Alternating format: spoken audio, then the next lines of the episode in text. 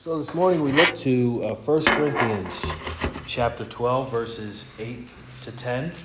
And I wanted to read uh, verses 8 to 15 just to set a context for us in 1 Corinthians 12. I'll be reading from the New American Standard Bible Translation. And, uh, and then we'll explain what it says. 1 Corinthians chapter 12, verse 8. For to one is given the word of wisdom through the Spirit, and to another the word of knowledge according to the same Spirit, to another faith by the same Spirit, and to another gifts of healing by the one Spirit, and to another the effecting of miracles, and to another prophecy, and to another the distinguishing of spirits, to another various kinds of tongues and to another the interpretation of tongues. But one and the same Spirit works all these things, distributing to each one individually just as he wills. For even as the body is one and yet has many members, and all the members and all the members of the body, though they are many, are one body, so also is Christ. For by one Spirit we are all baptized into one body, whether Jews or Greeks whether slaves or free, and we were all made to drink of one spirit. For the body is not one member, but many. If the foot says, Because I am not a hand, I am not a part of the body, it is not for this reason any the less a part of the body. May God bless the reading of His Word. Uh, we look this morning specifically to continue our understanding of what are the spiritual gifts. And today we'll be looking at wisdom, knowledge, faith, healing, and miracles. I'll repeat that again. Today we'll be looking at wisdom, knowledge, faith, healing, and miracles. I think the best way to look at these gifts is to treat them as individually as possible, but also to help us understand how they work together in the life of the church, especially in the historical context.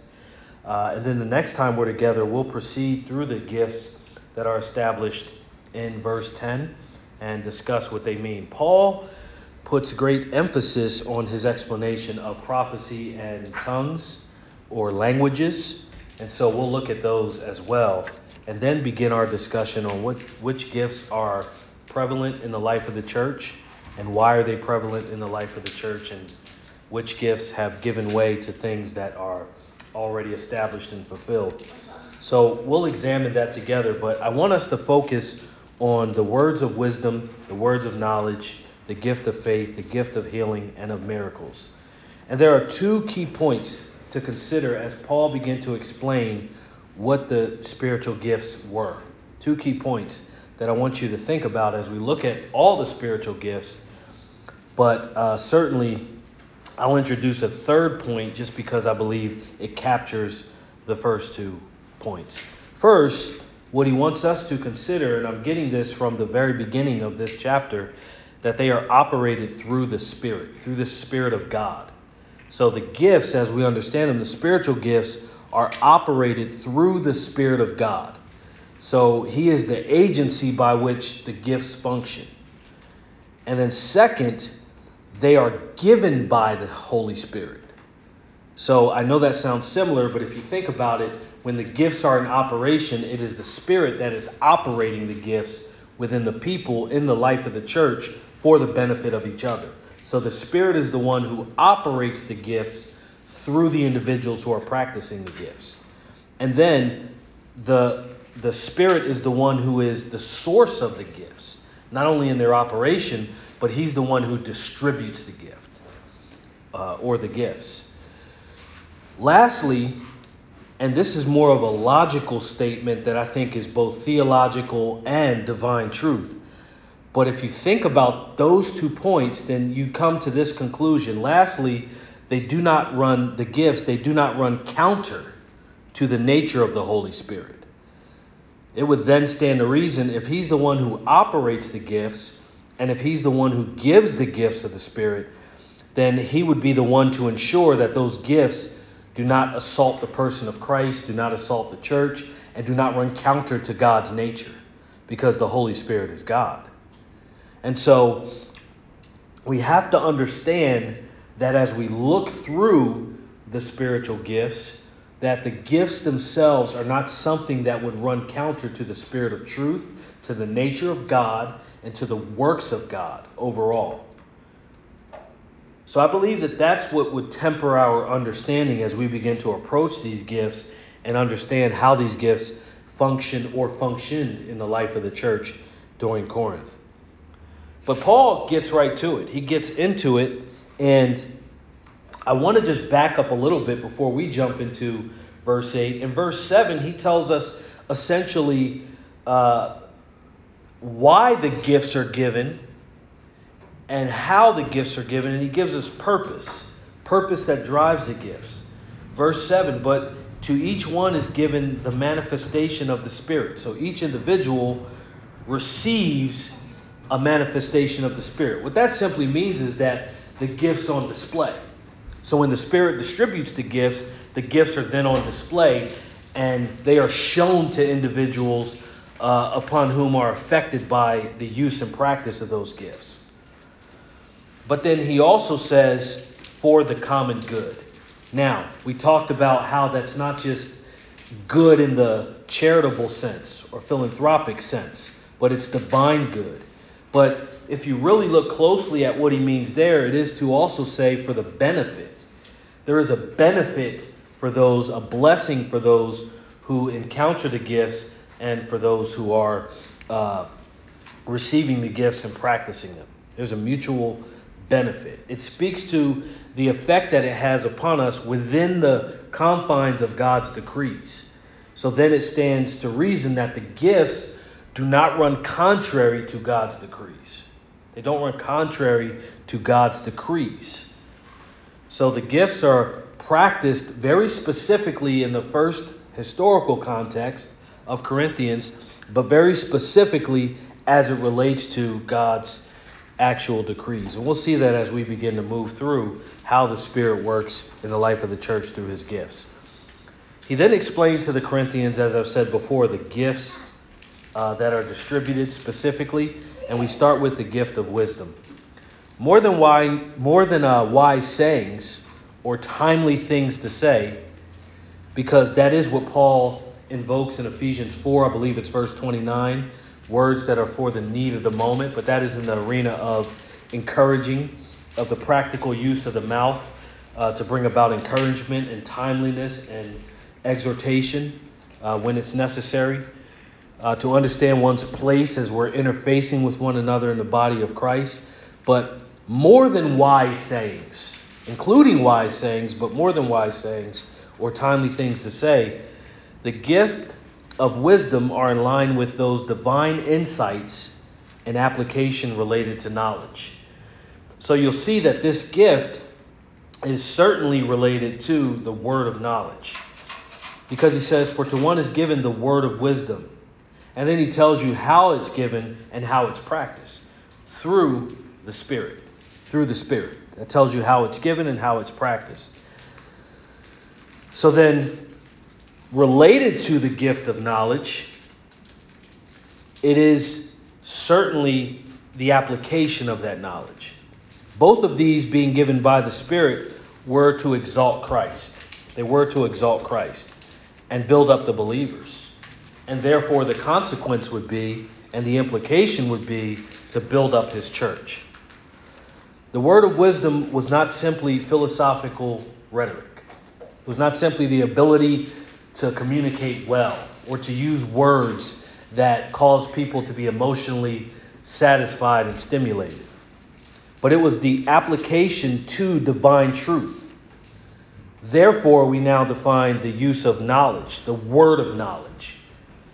Whereas knowledge or the word of knowledge, if you look at it in relationship to the word of wisdom, was certainly related to wisdom because knowledge is the giving of specific divine truth to inform the wisdom needed to apply that truth. I'm going to repeat that for you. The word of knowledge is the giving of specific divine truth, not just proclamation of truth in the general sense, but proclamation of applicable truth that causes you to have to move forward into wisdom in a very specific case. And so you have the word of knowledge is the giving of specific divine truth to inform the wisdom needed to apply that truth. As I've said, it's not simply knowledge in a generic sense or in a general sense, but as a gift by the Spirit, it was knowledge that was in line with God's truth, God's decree, specifically related to His church because that's how it functions. So that already disqualifies everybody who's not a part of His church. Because how could they give you a word of knowledge and word of wisdom that's not in line with the church and be functioning using a gift? How can they speak knowledgeable things that have nothing to do with God's actual decrees? Especially in the context of Corinthians, because I don't want that to escape your notice as we work through these gifts. Paul is speaking specifically to the Corinthians, and our task is to figure out our place related to the Corinthians. So you have knowledge that's in line with God's truth, but not just his truth in the generic sense, decrees for his church and the people in his church. And first, and specifically, the people of Corinth, how do they move forward as citizens of his kingdom? And the word of knowledge and the word of wisdom helps them to move forward in that context and do what God has called them specifically to do. But that's how the gift would function as it functions, even in line with the churches that it has functioned. We make no assumptions that all the gifts are operative because we do not distribute the gifts. So the Holy Spirit distributes the gifts and He makes them operative, and it's apparent when they're operative, meaning we know when they're at work. We don't have to guess about the gifts. We don't have to pretend that the gifts, and we'll find this with all the other ones that we'll speak of. We don't have to pretend they're functioning or do something that's not necessarily related to divine truth, but it may look like what we may think the gift looks like. We don't have to do those things because they're actual and they function in a way where there is a recognition that that gift is functioning. You can identify it. And so you have the word of knowledge and the word of wisdom, not distributed to all, not distributed to all churches at all times, as is what we would say about all these gifts. But many of the gifts were functioning in the church because Paul is writing that that was the case. This verse certainly implies also the timeliness of these two gifts as it relates to the church, meaning that it was something that was said that was timely to the churches, could be tested and verified and applied, and therefore the action that then took place would relate to what God uh, willed for the people. So then the verse implies, which you'll see with some of the other gifts, that they both could certainly work together. That these gifts would work together. And I believe that that's what God willed for many of these gifts, that they work together. Okay? But then, if you look at verse 9, to another person, another gift is received.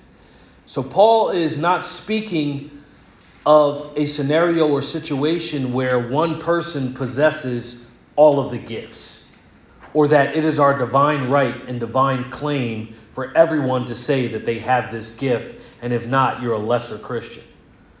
Because people who are making those statements do not control the gifts that are given. So why would you tell people that they can have all the gifts when you're not the one responsible for distributing the gifts?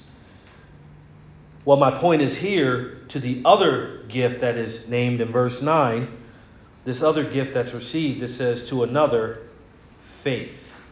And Paul keeps saying, by the same Spirit. If you look at your Bible there, he keeps saying through the Spirit, he keeps bringing up the Spirit, and he keeps saying by the Spirit, by the same Spirit by the one Spirit. Verse 11, the same Spirit. Verse 9, one Spirit. Verse 8, according to the same Spirit. What do you think he's trying to communicate? He's trying to communicate that the same Spirit is working in and through all the gifts to bring about the same conclusion, the same result. He's giving you source and purpose. So here you have another gift that's received. But understand, as I've said, the gifts all work together. I, I, like to keep zooming us in, so to speak, and zooming us out. All the gifts work together within a variety of services, ministries, and to different persons who are believers. And I'm speaking primarily of the historical context. I haven't jumped to the modern context yet. I'll jump back and forth. But as we look at this, as we examine this, different persons are receiving different gifts in different contexts. And those gifts have different effects, but all the effects relate to God's will, God's person, God's works, God's decrees. They all promote blessing, but blessing in different ways. What you see so far in verses 8 and 9, as I've said, the same Spirit is distributing the gifts and, and then ensuring the gifts operate in agreement with the purpose for which they are given. So you have the gift of faith. Now, as I've said, this is not, again, faith in the most generic sense, the evidence of things hoped for. This is essentially faith as a gift in a specific, very specific sense. So all the gifts have a very specific sense to them. This is the gift of faith pertaining to certain circumstances, whereby hope would otherwise be lost. Hope would otherwise be lost. So, this is why it's important to know the historical context, because you're looking at a church in Corinth that, if you really looked around at what was happening in Corinth, there would, in the flesh, we would come to the conclusion there's no hope. This thing cannot go on. We're overridden by secularism. Paul is challenged by a church that's divided. There's really no case in which we should be encouraged that this church could proceed as it does in that specific context. Now, I would say, as we think about how then does that apply to the time in which we find ourselves, that we're looking at a situation where we could conclude in the American construct that the church is certainly at its most hopeless place. In the flesh, we would come to that conclusion. But by the Spirit, we would say the church is forging on victoriously. And I would agree with that a thousand percent. That the church will not fail. But that is the sense in which this gift is given. And let me explain some features of it. It's not faith in the most generic sense. For all who belong to Christ possess faith, saving faith. This is the gift of faith pertaining to specific circumstances. Now, I've said it, whereby if we did not possess this gift or those who had this gift, hope would otherwise be lost. Hope would otherwise be lost. Yet, this gift is given by the Spirit to bolster confidence and trust in God's divine plan. I'm not talking about people saying that they're doing God's plan and not achieving God's plan.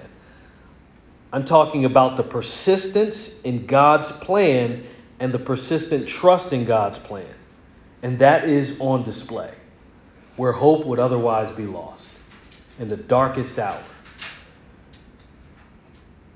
Now, if we back up, you can always think about it this way the church always appears to be in her darkest hour, the true church.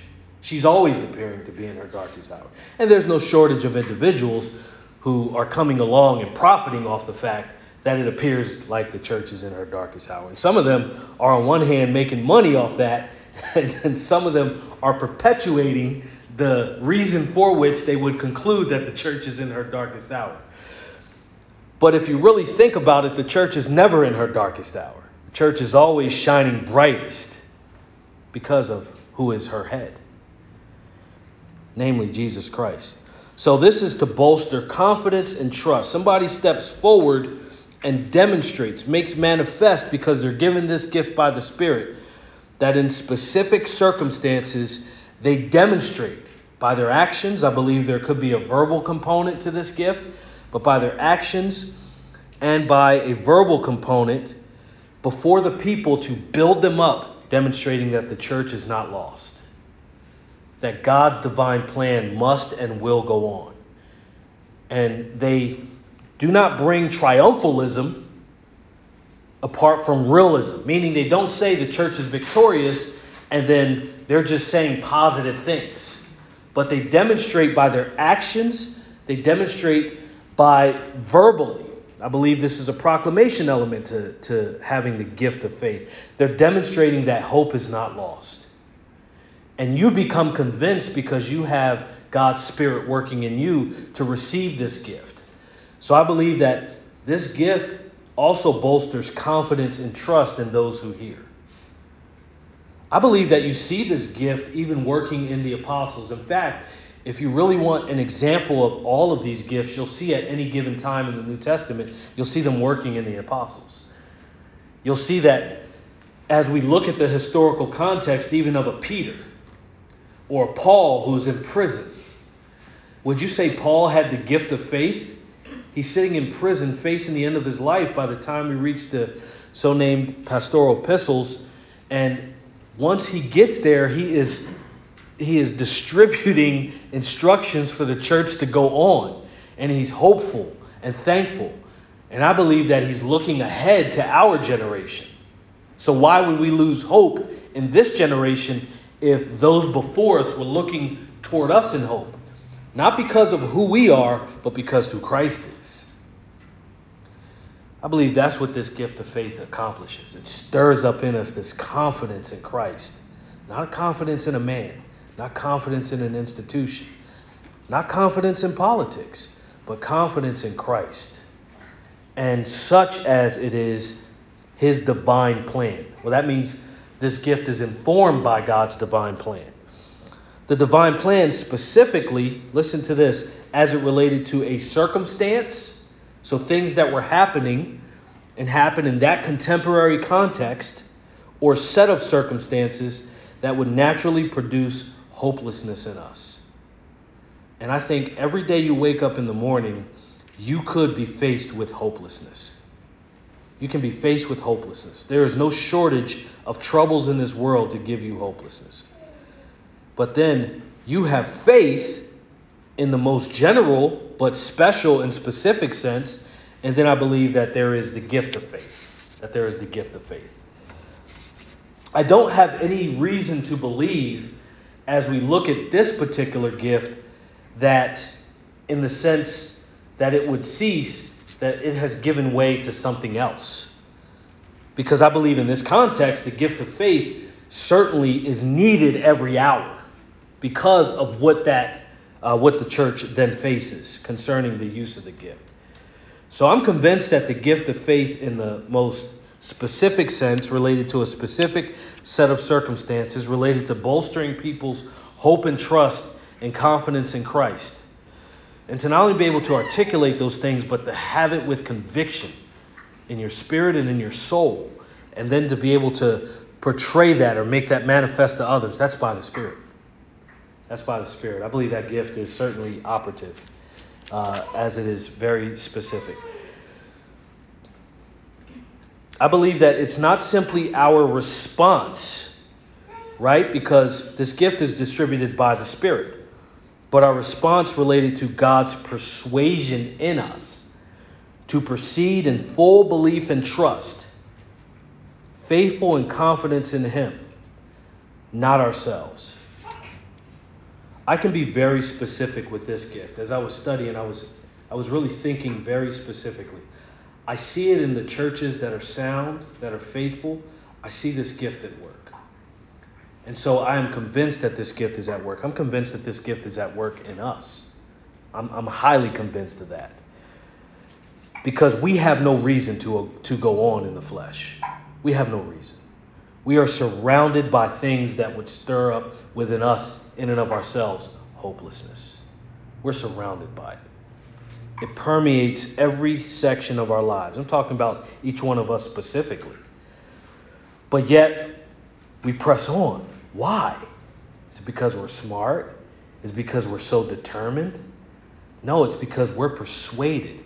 We were giving something by the Spirit, not just church in the generic sense, because we quit. If we were just doing this for the church, I believe we have faith that was bolstered in us. And I'm not just talking about saving faith, I'm talking about saving faith plus the gift of faith.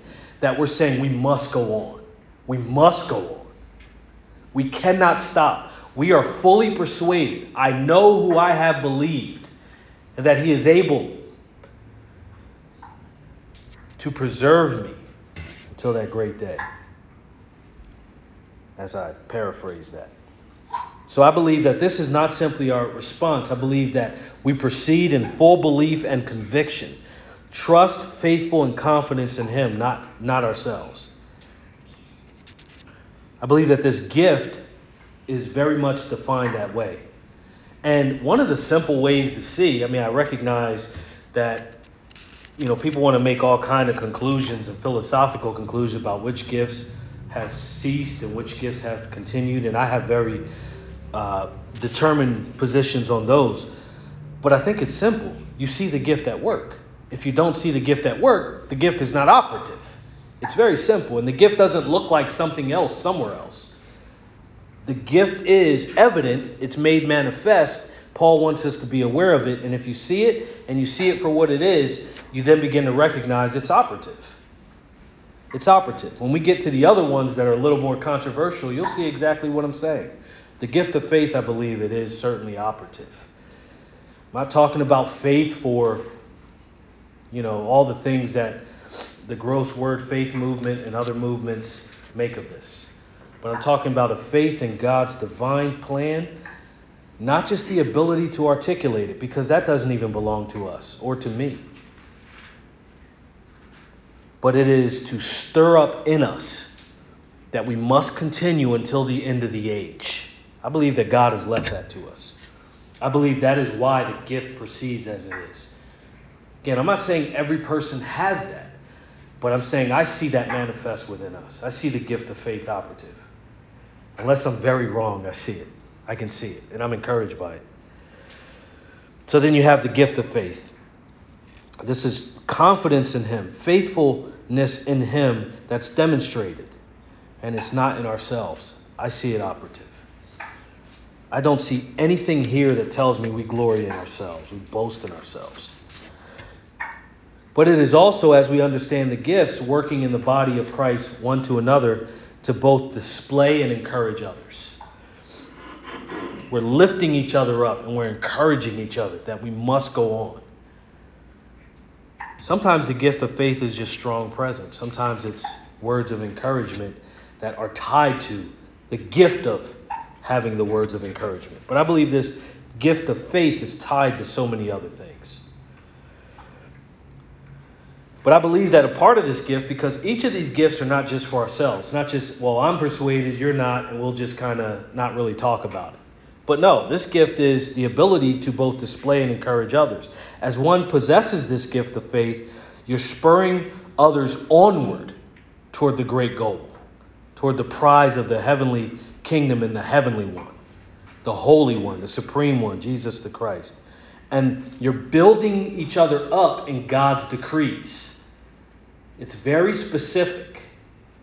You know, it's why when we come to an understanding about what the church is and who is in the church, if you're in a place and they're not putting before you what God's will and decrees are, you can't exercise the gift of faith. You can't be encouraged about what God is truly doing. So then you have to make up what you think God is doing and then have people emotionally encouraged. But here you are encouraged. We are fully persuaded. If you possess this gift, you become fully persuaded in very specific areas of God's decrees, and you fully persuade others that we must go on. And we must go on victoriously and joyfully. It runs counter to our very nature. It runs counter. To, you're not stirring this up in yourself. This isn't self motivation. This is the Spirit giving you the trust and the confidence in a measure that is in line with the gift that's given to build up others. You're doing this as it seems, building them up in God's decrees and His divine will, moment by moment, moment by moment. It's a part of even our sanctification, moment by moment. But it's also in the life of the church. So I believe that it is in line with what the church has. In verse 9, you see another gift is given. I'm going to explain what it means, and then we understand well, how is it operative or how is it not operative? And I believe as we explain it, you'll start to come to some conclusions based on how it is explained and based on how it functions. But in verse 9, the same Spirit, the same Holy Spirit, has distributed specifically first in the historical context, and then in the churches that proceed, I believe, until the apostolic age, has concluded the gifts of healing. The gifts of healing. And when I was studying this, the nuances of the language, looking at the overall contextual picture of the gifts of healing in other contexts that it's presented, I was very surprised what I found. Not surprised because I found something new, but surprised I hadn't looked at this gift as closely. Because I've heard so often what this gift is not, that to study what this gift actually is was very refreshing. So many tell you what this gift is not, and so many, when they begin to define it, they define it falsely. So, where you're left to is you have one side that defines the gifts of healing falsely, and then you have another side that's only, uh, they only present what the gift is not. And so, when I came to this section, I recognized I hadn't heard what is between. That is, I hadn't heard what the gift actually is. I just heard what it's not, and I heard those false teachers who come along and tell you what they think it is. So let's dive into the gifts of healing. It's the same spirit that gave the gift of healing. So, in no way do we deny that the gift existed. We don't deny that. And the same spirit gave it for the same purposes as the other gifts. Well, then, wouldn't it stand to reason that the gift is given today? We can't jump into that because that's not our determination to make. Our determination to make is to define what the gift is and then to see if it's made manifest in the time in which we find ourselves. We don't give the gifts, we don't pretend that the gift is operative. We define it, and if we see it, the, the Spirit has distributed it. If we don't see it, the Spirit hasn't in this particular context. But I'll tell you what this gift is. And if you even look at this, and it's, I'll encourage you to study this in its original context. I know we can do that here at our church, and it's a blessing. But, but I don't think you only need to do that, but I think you can look at this in its original context related to the languages and be fully convinced what this actually means. But I'll explain it to you, and then I encourage further study in it. Uh, the gift served the church and was given to another. Now listen, not every person. So already, the charismatic way of thinking, the charismatic movement way of thinking related to this gift is already disqualified because it's not it's not a divine right for every single person. It's not a higher level of sanctification that you would tap into this gift and then somehow now you have reached the higher echelon of Christianity. That's not what this gift proposes because not everyone possesses the gift. Paul says that outright. So if anyone's saying that everyone does, they're lying. Because Paul is speaking the truth and he's speaking the truth in the Spirit. And I have to trust Paul because he is writing what the divine author would have him say. So the same Spirit for the same purposes as the other gifts. So it's given to another, Paul says, not all, not every person, but to another. But it is given for those to remedy ailments. Listen to this to remedy ailments and provide cures for those ailments in the church. Well, don't people do that today? The answer is yes. But the answer is also they do that across secular society as well. This was specific to the church. And let's look at the historical context. It's specific to the churches in Asia Minor. We know that it was certainly expected to be operative amongst the Corinthians. It was expected amongst the Corinthians. So it was for those to remedy the ailments, to remedy the ailments. So what that means is it's not just diagnosis, it's cure. No one here is getting knocked or slapped on the head and made to fall down. This was remedy ailments and provide cures for those ailments in the church. If you look very closely at this gift of the Spirit, listen to this. It was given by the Spirit as a mercy toward the sick. It was given by the Spirit as a mercy toward the sick. I can think about, and I think I may say it later, just looking down at my note, but I can think about in that context, it's often good to say why when you're studying the Bible. And in that context, I'm thinking, why would that gift be necessary in that way toward the people? And I believe you have a people who are locked out of society in the early churches. You have a discompassionate society that not only did illness run rampant, but illness was so rampant that it was only affordable for those who, with partiality as the driving force of treatment, it was only available to those who could afford it. And by afford it, I mean those who actually were among the upper echelon of society. I think if we were to look at even history itself, when a people gets sick, and often sickness and death, because it is a product of the fall, it is not discriminatory. But I mean to say, if someone holds the cure, typically they're going to withhold the cure from those who they deem undesirable. And they will give the cure to those who they believe are desirable. In a sense, it's triaging men, it's triaging people. But I think in this context, what we look at is this is then, by the Spirit, a mercy toward the sick in God's church. That He was distributing the gifts of healing to people to remedy ailments and cures. Now, as I've said, this is wisdom applied in the church context of medical practices caring for those who are not well. Caring for those who are not well.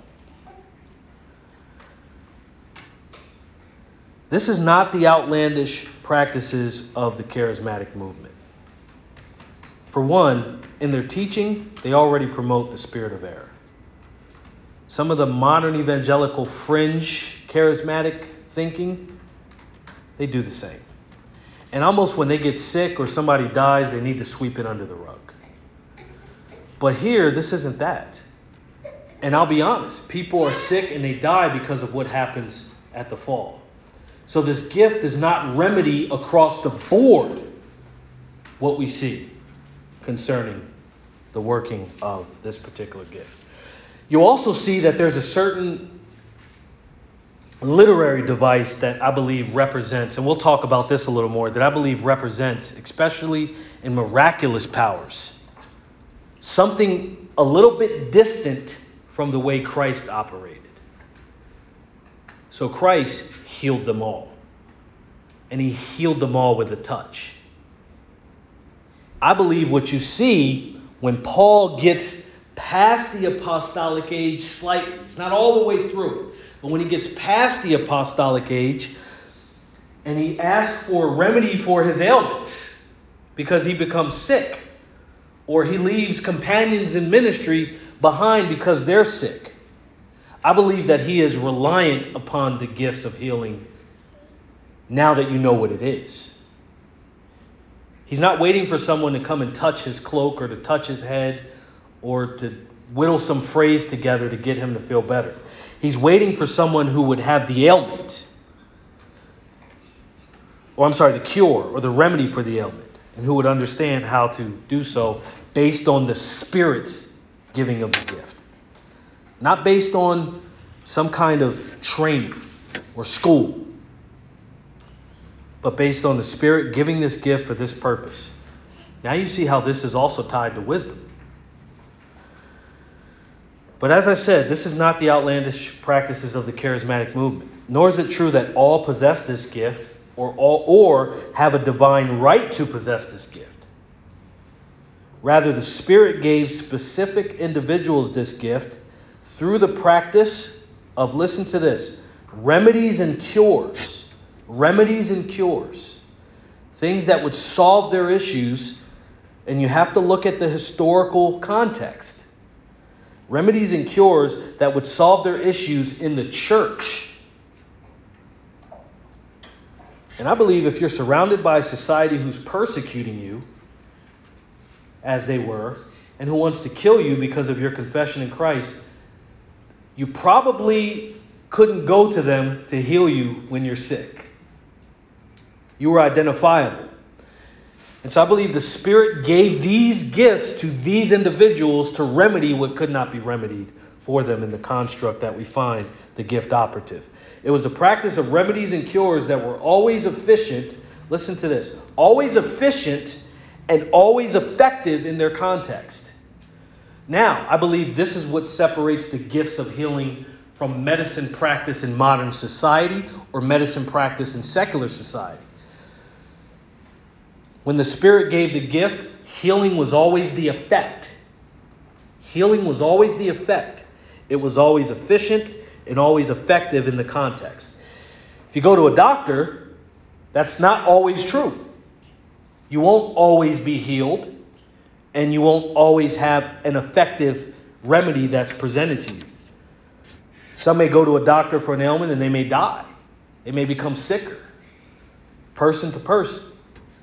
Now, I thank God for medical staff and medical practitioners, but that isn't that they're entrusted with the gifts of healing.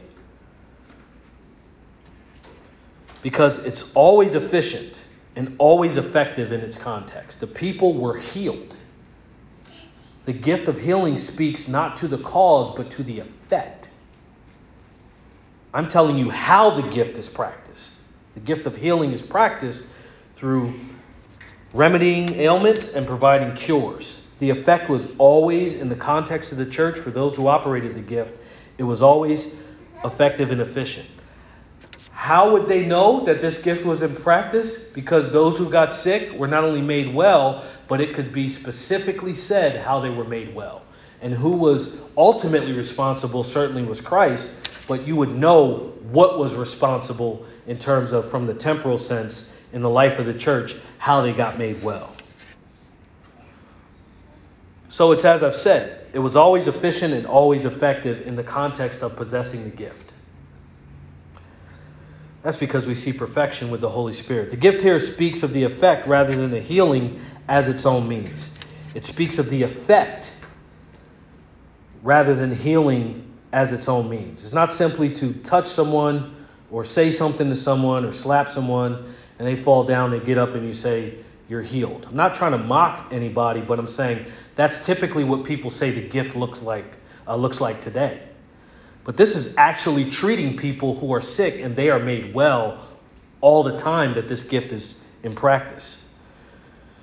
But it is the effect. The effect is that they're made well from a remedy uh, to a cure, uh, to a, uh, an illness, or something that would bring about a, a fatality. That they're made well. And again, not all had this, and not all could lay claim to having this, and not all were made well. But those to whom this gift was effected upon, they were made well. The remedy or cure is provided. This is the helpful way to think about it. The remedy or cure is provided, and the gift is healing. You see that? The remedy or cure is provided, and the gift is healing. Worked by the Spirit, but through the hands of men. So it's by the Spirit through the hands of men. One way to know if the gift is truly operative, men don't receive glory for it. Spirit receives glory for it. God receives glory for it. Christ receives glory for it. And, in, and even when we glory in the Spirit, the Spirit points us to Christ to worship Him. So the gift here speaks of that effect rather than healing as its own meaning. So much of what's practiced today and called healing, it's for its own end, or it's for some uh, fleshly desire to be promoted, or for people to be stimulated, or draw some attention, and then the person's not really healed, or they're not healed in perfection. So then, the remedy or cure is provided, and the gift is healing and it brings honor to Christ and blessing to his body. Because if you're made well through the gift of healing, you can then continue to do the things that bring the value they need to the life of the church, such as edifying and building up. So then, the consequence of treatment in the case whereby the Spirit has given the gift is healing. That's why I say it's effect. It's an effect. That's the sense of it, even in the Greek. It's an effect. It's the consequence of treatment not the consequence of slapping somebody on the head. It's not the consequence of you touching someone's garment. That happened. That happened in the messianic situation with Christ when he was here. That happened even in the early apostolic age. But then the gift begins to give way to what Paul is explaining here. So it was this remedy, this consequence of treatment in the case whereby the Spirit has given the gift. It's healing to the one who has suffered ailment or illness. This is separated from societal talents. We were talking about it last time we were together. That a knowledge base that you study something and then you have the talent to perform it. That's a blessing, I believe, a common blessing to many who don't even know the God who blesses them with the talents they're given because we are fashioned and made in his likeness and image.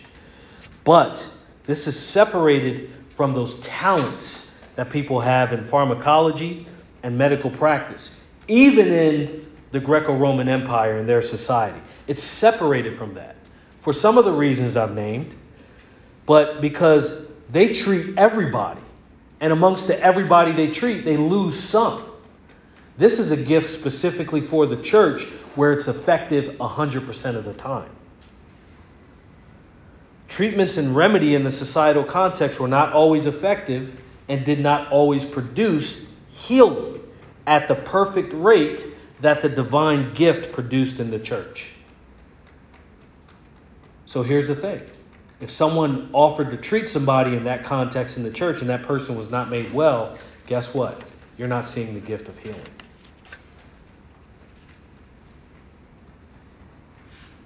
And so I believe its cessation is based on what you actually not only see, but by faith, what you have seen made manifest. It's not walking by sight to see if the gift is there. It's understanding what the gift is and then seeing if it's operative. If it's not operative in that context, then you're not seeing the gift distributed by the Spirit. There's a contentment with what the Spirit has distributed and understanding that perhaps the Spirit has not distributed this gift in that way. I do believe it has given way to something else in the larger context. But again, that is not to say every church or every person received a gift. But when the gift was operative, it was accomplished by the power of the Spirit. That's important to note. By the power of the Spirit to work the result of healing in the one who suffered sickness. You would see it, and you would see it in the life of the church, and God would be honored for it. So I believe when we think about people being healed or not healed in the confines of modern medicine, which I'm so thankful for, I don't believe that it is related to the gift of healing. I believe it's that there have been advances that, as God would have it, to a people who do not deserve anything but death, He has given them an opportunity to be treated for ailments and illnesses. Remember that the gifts do not point to themselves, the gifts authenticate the decrees and will of God. I believe that's what separates modern medicine and modern practice from what we see related to this gift.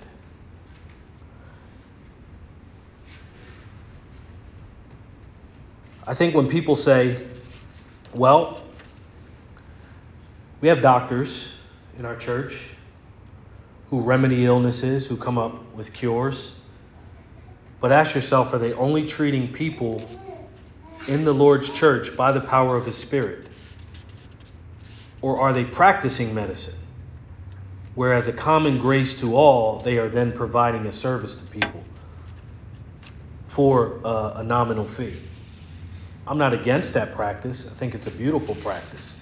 But we cannot say that that's the gift of healing. This was a very specific thing for very specific people. We move along very quickly. Uh, but I believe that you're starting to understand some of the distinctions, I hope. Then in verse 10, Paul explained them to them the gift of miracles, literally miraculous powers. We end with this. Here, this gift was a display of God's power operative in his church. So you see, as you think about this, how it's related to other gifts. The working of miracles from the one who was given the gift for the benefit of those who receive the gift. I mentioned a literary device or figure of speech, and this is called, uh, I want to pronounce this right, metonymy. Metonymy is used to designate the association of something with something else. You know, an example I could think of is if you say the White House released a statement. Well, no, the White House didn't release a statement because a White House or building, brick and mortar, can't speak. The individuals in the White House released a statement. Metonymy makes an association to, to persons, but it is once removed. And so you see that in the association of mighty works or powers to the miracles related to themselves. This metonymy is used to stand for an institution or source. In other words, miracles are used not only for what they are, but the cause related to the effect. In other words, the miracles were not simply through the hands of men, whittling up something that was outside of the laws of, of, uh, of temporal existence, and then they do those things, and now we go, wow, that was a miracle. No, the miracles were tied to God. So, more than that, miracles were used to associate the gift with the source. That's where metonymy comes in. That you weren't to simply look at the miracle, you were, you were to look at the source when the miracle was performed. So, it was very much related. It was God Himself who was on display. The, the miraculous power is given as a gift, but is demonstrated as a clear working of God's power in a given situation related to the church. In a given situation. This then would be understood as the rendering or giving of God's power to the one who possesses the gift. And you see this all throughout the early age. I think you see some of this in the prophets of old in the Old Testament, but you see it all throughout that particular age. The working of miraculous powers. Not sourced in the individual, but sourced in God and verifiable as such. So it's to perform this on behalf of another. Does God still perform miracles? Absolutely. But God performs the miracles. Now, one might argue, well, can men perform miracles? I would say it has to be made manifest. We have the right to ask, show me. Show me what it is the individual is doing. And then we can categorically define it as a gift or say that's not a gift. But it is the rendering or giving of God's power to the one who possesses the gift. I like the way it's said because I'm going to get to that as we finish. It is to perform this on behalf of another. The use of that power, listen to this, the use of that power to what God has specifically intended in that given circumstance. I think this gift is very much tied to some of the other. And I think that this gift has an authentication element to it, similar to what prophecy is. That it, it was needed to authenticate some things that had not been fully disclosed as of the time of this historical context. But I like what the text says Look at verse 10. Read it carefully. It doesn't just say miracles, does it? What does it say? And to another, the affecting of miracles. The affecting, of. that is, that is very key. That is a key phrase. And we'll end with it. The affecting of miracles. Listen to this. it is then the gift is not related to a person specifically. So it's not saying this person can do this. It's saying the miraculous power has for it a cause. And then its effect is on display. So therefore, the person who possesses the gift is simply an instrument. And so the miracles are related, I believe, to both cause and effect. The cause it's related to is the God who gave it. The effect is clearly seen and evident as it is practiced, this miraculous power that's on display for a specific circumstance in a specific context. The argument for whether it has continued or ceased is based on how it's defined. So you must ask yourself if that's the case. It's not, I'm hoping to see it. It's, have I seen it operated the way that it is?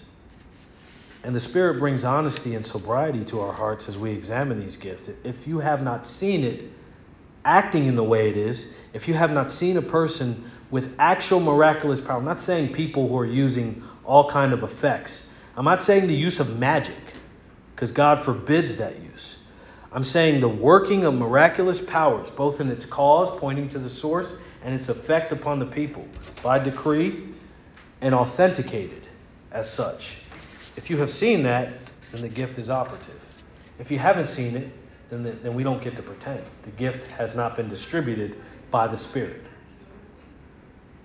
I'm not saying you walk by sight, I'm saying you're seeing what's manifested by faith. Next time, we will examine the other gifts mentioned in verse 10 as we look at prophecy, distinguishing of spirits, and tongues and its interpretation. Let's pray.